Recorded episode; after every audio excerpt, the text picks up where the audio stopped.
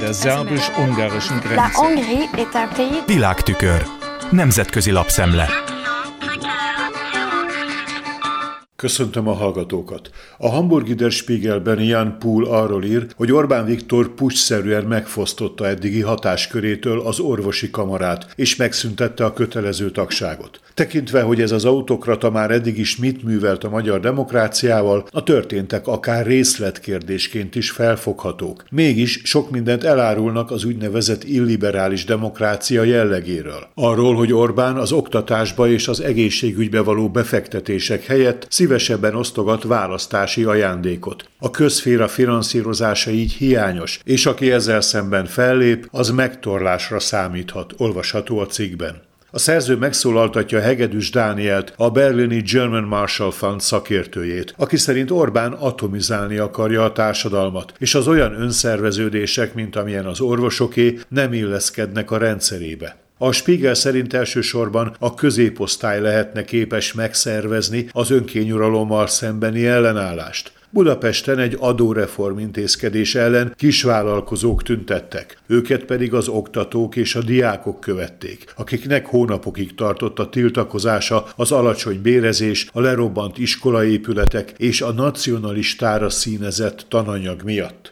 Orbán viszont mindent megtett, hogy sok pénzzel nyugtassa le a középosztályt. A tavaly tavaszi választások előtt ajándékot osztogatott. Szubvencionálta az energiát és az élelmiszert, és gondoskodott arról, hogy a fiatal szülők kedvezményes kölcsönt kapjanak autóra és lakásra, visszajuttatott a jövedelemadóból. Hegedűs azonban, írja a Spiegel, felhívja a figyelmet arra, hogy az autoriter liberalizmusban az Orbáni jótétemények azt jelentik, miközben az állam csökkenti az adóterheket, elhanyagolják a közegészségügyet és az oktatást. Aki jobb ellátást vagy jobb képzést akar, kénytelen azt saját maga fedezni. Jelentősen nőtt a társadalmi egyenlőtlenség. A jövedelmi vagyoni különbségek mértékének a mérőszáma, az úgynevezett Gini Index ezt világosan mutatja. Az ország ma igazságtalanabb hely, mint amilyen 2010 előtt volt. Ehhez jön az EU-ban csúcsszintűnek számító infláció. További pénzinjekcióra pedig nincs módja Orbánnak, hiszen Brüsszel eurómilliárdokat tart vissza a demokrácia és a jogállamiság hiányosságai miatt.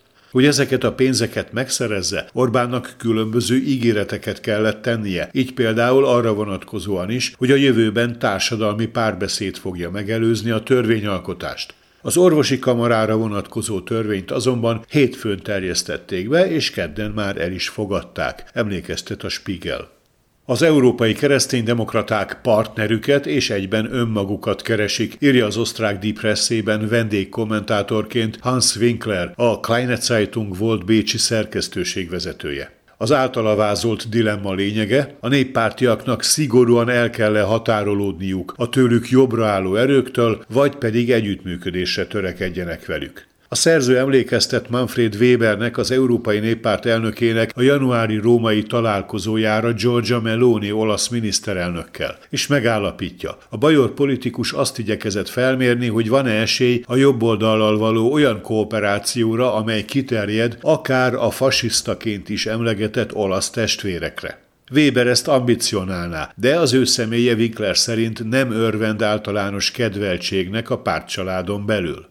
A cikk felhívja a figyelmet arra, hogy közelednek a jövő évi európai parlamenti választások, és Weber azért próbál új partnereket keresni az áttekinthetetlen jobboldalon, mert a néppártiak nem lehetnek biztosak abban, hogy hagyományos koalíciójuk, elsősorban a szociáldemokratákkal, most is megszerzi a többséget. A szerző úgy véli, hogy Weber a saját néppárti sorokban sem számíthat bizton mindenkire, részben a Fidesz kizárása nyomán. Az osztrák elemző rámutat arra, hogy német néppárti politikusok egyelőre eltérően ítélik meg az olasz testvéreket. Michael Gáler CDU-EP képviselő például szükségesnek tartaná, hogy a párt határolódjék el Mussolini örökségétől.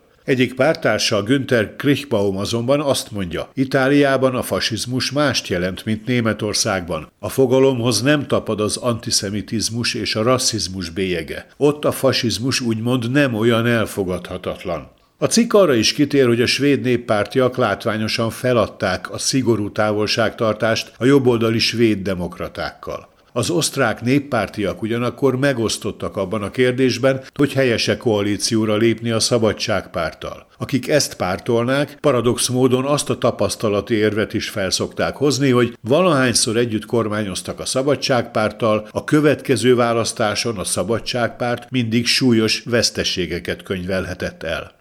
Végül arról, hogy a londoni Guardian alaposan ráhúzza a vizes lepedőt a NATO-ra, mondván az Atlanti Szövetség elrettentési politikája katasztrofális kudarcot vallott, amikor képtelennek bizonyult arra, hogy elrettentse Vladimir Putyint Ukrajna megtámadásától. A NATO az új helyzetben még ma sem fogalmazta meg világosan a céljait. Csak Ukrajnát akarja-e felszabadítani, vagy általános győzelmet akar aratni a zsarnokság fölött. Joe Biden a múlt hónapban Varsóban ezt a maga részéről megtette, mondván a demokrácia és az önkényuralom közötti globális harcban Ukrajna a Ground Zero. Ezt a kifejezést eredetileg a lerombolt New Yorki ikertorony helyszínére használták, de idővel olyan értelmet is nyert, hogy az a pont, ahol nincs helye a kompromisszumnak. A Guardian ugyanakkor felhívja a figyelmet arra, hogy a francia és a német vezetés ragaszkodik ahhoz, hosszú távon valamilyen megoldásra kell jutni Moszkvával. A lap saját véleménye, a nyugat nem engedheti meg magának, hogy ezt a harcot elveszítse, de ahhoz világosan ki kell tűzni a célokat.